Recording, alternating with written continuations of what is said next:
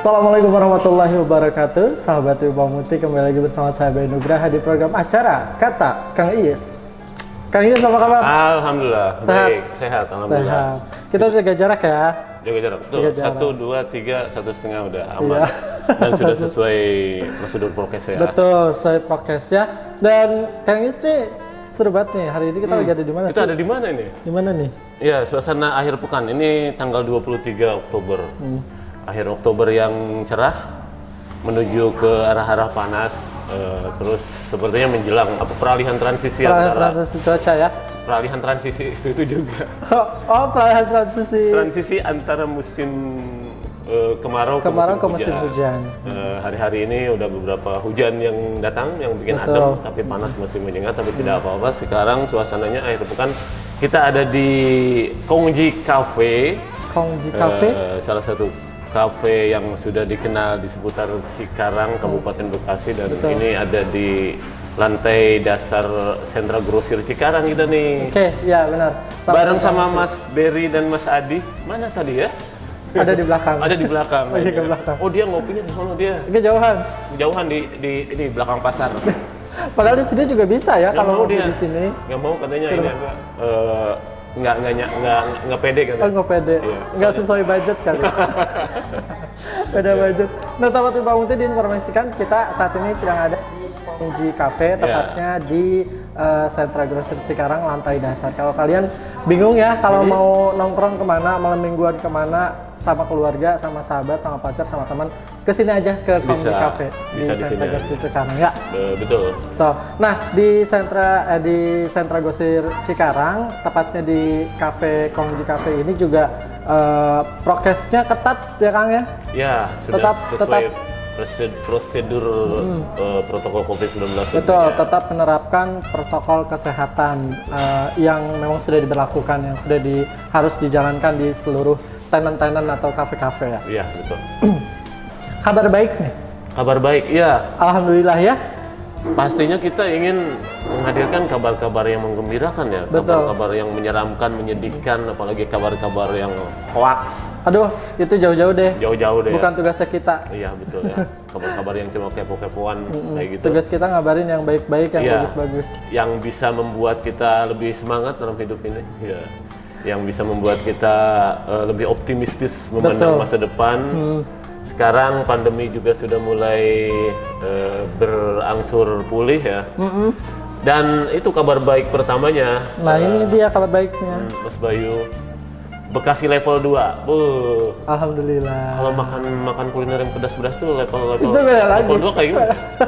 itu beda lagi. Oh, beda Kalau- lagi ya? Kalau makanan level 2 pedasnya ya itu beceteng. Iya, iya, iya. Hmm, Kalau makanan ya. Tapi kalau masalah Covid level 2 itu udah aman. Udah aman. Udah aman. Kemarin kemarin saja kan kita waktu tanggal berapa itu ya? Beberapa hari yang lalu.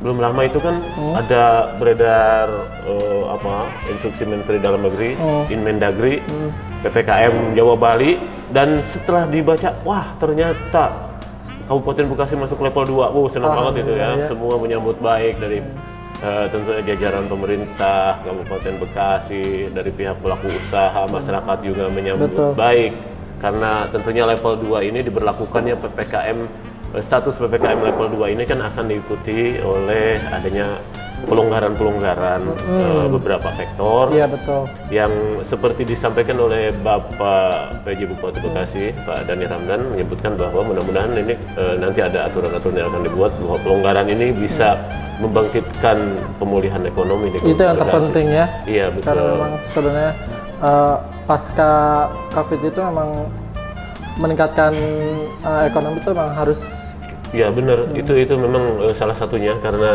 eh, sudah terlalu lelah kita. Dan eh, pemulihan ekonomi di Kabupaten Bekasi mudah-mudahan di level 2 ini akan berjalan dengan baik, eh, apa sektor perekonomian bangkit kembali dan masyarakat bisa kembali beraktivitas secara normal, sektor-sektor usaha juga.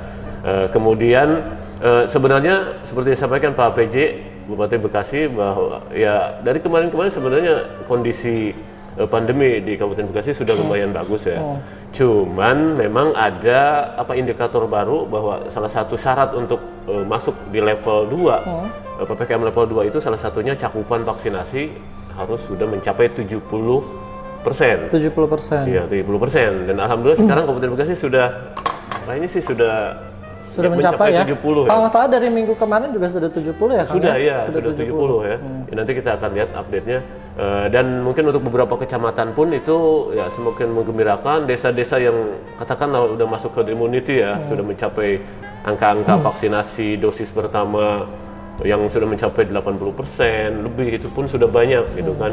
Eh, tinggal eh, tentunya di suasana status level 2 ini juga kita harus tetap berhati-hati Benar. karena memang eh, jangan sampai apa ya kebablasan ya Jangan sampai keenakan. keenakan bahwa seolah oh udah Oh, udah level 2, udah udah, level dua aman. nih kita bebas gitu kan Padahal sebenarnya ya di antara kabar gembira Kabupaten Bekasi level 2 sekarang kan muncul berita eh, apa siaga untuk antisipasi gelombang, Gelombang ketiga. ketiga ini bulan Oktober ya Oktober November Desember ada biasanya biasanya di akhir Desember nih ya Kang ya. Kenapa kita harus waspada gelombang ketiga? Karena biasanya di akhir Desember tuh eh, libur libur panjang lumayan ya, lumayan. Itu bisa jadi salah satu pemicu. Ya, Mas Bayu juga mungkin sama teman-teman sudah berpikir wah nanti tahun baru ke mana ya? Aduh, nggak kepikiran Kang. Eh, ini memang antara apa ya? Emang dilema juga ya antara kita semangat wah level 2 nih gitu kan. Malah mungkin wah bisa bisa menuju ke level 1, tapi di sisi lain ada ancaman juga gelombang ketiga ini yang yang kita percaya tidak percaya, kita harus percaya juga sih. Soalnya memang sudah kenapa eh, tentunya dari pihak pemerintah pusat maupun daerah ha- harus bersiaga? Karena ini kan bukan ramalan kan? Betul. Gelombang ketiga bukan ramalan tapi sesuai dengan apa yang terjadi pada tahun-tahun Yes. uh, uh, Sebelumnya. uh, ambil pelajaran dari tahun Eh, sebelumnya.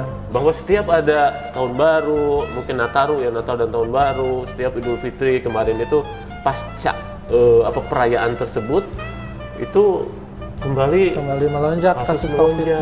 Nah, itu yang harus diantisipasi. Nah, kan? menurut, Kang Yus sendiri nih, apa yang harus eh, kita lakukan nih untuk mengantisipasi ini? Ya saya kira perlu edukasi kembali ya mengingatkan kembali kesadaran kolektif semua masyarakat Satgas Covid juga tentunya yang kemarin sudah dibentuk dari tingkat kabupaten, kecamatan, desa, RT, RW.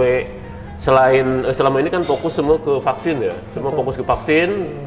Dan ketika eh, vaksin sudah eh, dilakukan ini kan seperti ada rasa percaya diri yang takutnya berlebihan di tengah masyarakat kan? Bahwa kan udah divaksin nih gitu kan? E, ternyata itu pun bukan salah satu jaminan bahwa kita sudah divaksin. Kemudian Setuju. ketika terjadi lonjakan kasus muncul klaster baru e, terus e, ternyata tidak terjadi apa-apa itu itu yang harus kita antisipasi bisa saja terjadi kan? Ya artinya bahwa ini memang harus benar-benar siaga gitu di mana pun juga. Oke lah kita eh, merasa lebih gembira lebih senang karena Kabupaten Bekasi sudah level 2 lebih longgar tapi kita tetap kudu ingat gitu kan bahwa bahaya bisa saja terjadi termasuk apa seperti di negara-negara lain kan itu juga terjadi kan Sempat ceroboh ya? ya termasuk sudah aman, sudah mereka aman. sudah tidak mewajibkan menggunakan masker, katanya berapa bulan kemudian melonjak lagi. Ini Kang Yus, ngomong-ngomong eh, antisipasi untuk lonjakan gelombang ketiga nih ya, buat sahabat Wibawa Mukti yang eh, ingin mengakses atau ingin mengetahui ini eh, di bekasikap.go.id ada informasi nih 5 langkah menghadapi potensi gelombang ketiga COVID-19 ya. Iya, iya, iya. Kalau sahabat Wibawa Mukti mau eh, lihat, mau cek, sok aja cek website resminya Kabupaten Bekasi di bekasikap.go.id. Iya. Yang pertama itu meningkatkan kapasitas tes COVID-19. ya meningkatkan kapasitas ya ya betul Meningkatkan kapasitas tes COVID ya mulai dari swab, PCR gitu-gitu ya Kang ya. Iya, iya, Terus betul. juga vaksinasi pun masih harus terus dijalankan. Terus yang kedua itu pemberlakuan pembatasan kegiatan masyarakat atau PPKM. Artinya kita tidak eh, boleh berpikir bahwa PPKM level 2, level 1, terus 0, nggak ada PPKM lagi. Nah itu artinya bahwa peringatan ini eh, menginginkan, mengharuskan bahwa PPKM itu jangan sampai dilepas gitu kan, tetap harus ada gitu kan. Kalaupun ada pelonggaran itu harus secara bertahap, pelan-pelan gitu kan, dan dan jangan berpikir oh udah nggak ada PPKM, udah nggak ada PSBB, mungkin itu maksudnya. Iya, mungkin itu kali. Nah, terus yang ketiga itu sosialisasi. Ini penting nih kayaknya nih ya. Iya.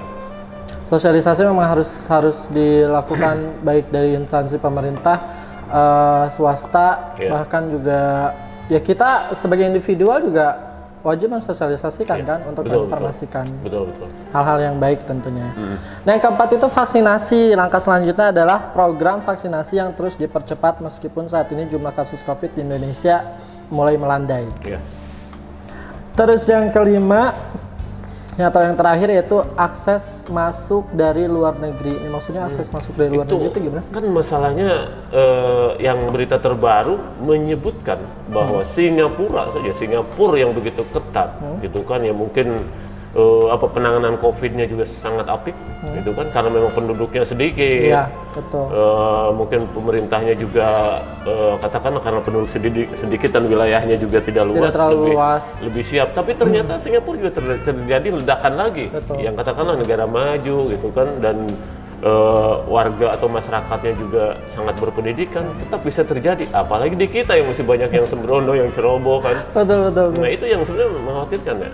Ya tadi emang di awal kita berpikir kita ingin menyampaikan kabar-kabar gembira, tapi memang faktanya kita juga harus tetap siaga sih, ya. Betul tetap waspada gitu kan, bahwa kabar-kabar seperti itu itu bukan bukan hoax kan, bukan hoax bahwa eh, kemungkinan akan terjadi gelombang, Gelombang ketiga, ketiga. itu. Kalaupun misalnya eh, sekarang kan eh, kan mungkin dilemanya begini ya, Eh, kaitan dengan liburan akhir tahun tempat-tempat wisata mulai dibuka gitu kan. Eh, terus juga tempat pusat-pusat perbelanjaan mulai dilonggarkan.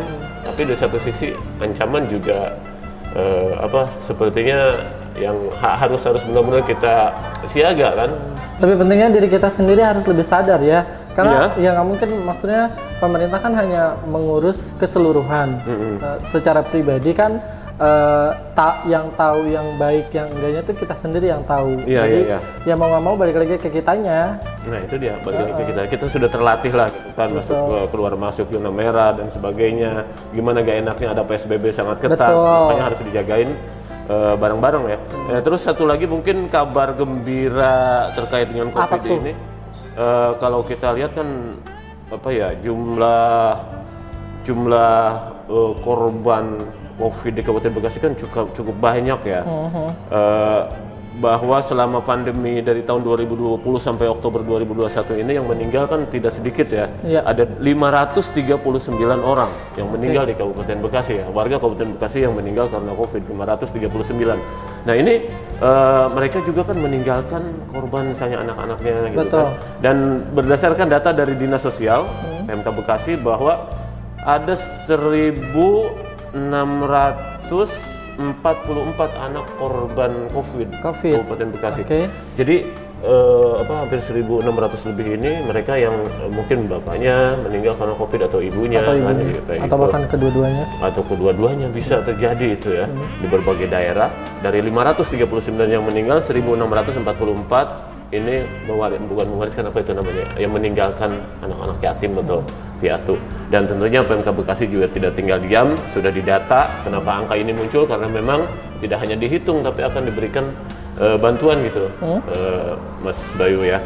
Jadi Oh, ada bentuk perhatian dari pemerintah. Betul, betul. Jadi seperti disampaikan Kepala Dinas Sosial Kabupaten Bekasi, Andin Samsudin, bahwa bantuan tersebut akan dibagi eh, baik dari pemerintah pusat, juga ada dari pemerintah daerah juga ada. Oke. Jadi ada 527 anak yatim yang akan mendapatkan bansos dari Kementerian Sosial sebesar 200.000 per anak, alhamdulillah ya. Nah, untuk eh, pengalokasian dari Kemensos ini sudah divalidasi, jadi mudah-mudahan bisa segera terrealisasi. Saya bisa baca padahal nggak pakai kacamata ya. Berarti jago juga. Jadi nyesel deh. Nggak Iya. nyesel kan? Iya.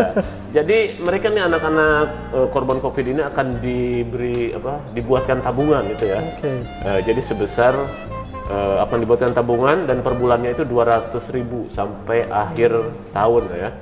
Kemudian bantuan sosial dari pemerintah Kabupaten Bekasi ini akan diberikan kepada 500 orang anak yatim. Ini juga termasuk ada dana Corporate Social Responsibility atau CSR dari Bank Jabar. Setiap anak yatim akan mendapatkan bantuan sebesar 900.000 dengan penyaluran bantuan berjangka selama tiga bulan gitu ya. Jadi bantuan dari pusat, dari pemerintah pusat dan juga pemerintah Kabupaten Bekasi untuk Ada perhatiannya juga ya Iya, untuk korban-korban anak-anak yang ditinggalkan sama orang tuanya baik ibu ataupun eh, bapaknya. Betul. ya, gimana juga kita harus tetap jangan jangan lupa bahagia ya. Betul. Tetap waspada tapi kita nikmati aja lah suasana akhir pekan, suasana Kabupaten Bekasi di level 2 ini gitu kan dengan penuh kesadaran, saling jaga supaya tidak muncul lagi klaster gitu kan biar kita happy. Atau datang ke Kongji Cafe boleh sini. Setuju. Ngopi-ngopi cantik sini lebih Ah, benar. Kongji ya. Cafe lebih nyaman. iya dengan harga yang pasti terjangkau. Betul. Oke. Betul, tidak menguras kantong cuma di Kongji Cafe tentunya ya. Iya. Kang Yus, nanti kita balik lagi Siap. eh, untuk pembahasan yang selanjutnya. So, sahabat Wibawa Muti, jangan ke mana-mana, tetap di Kata Kang Yus.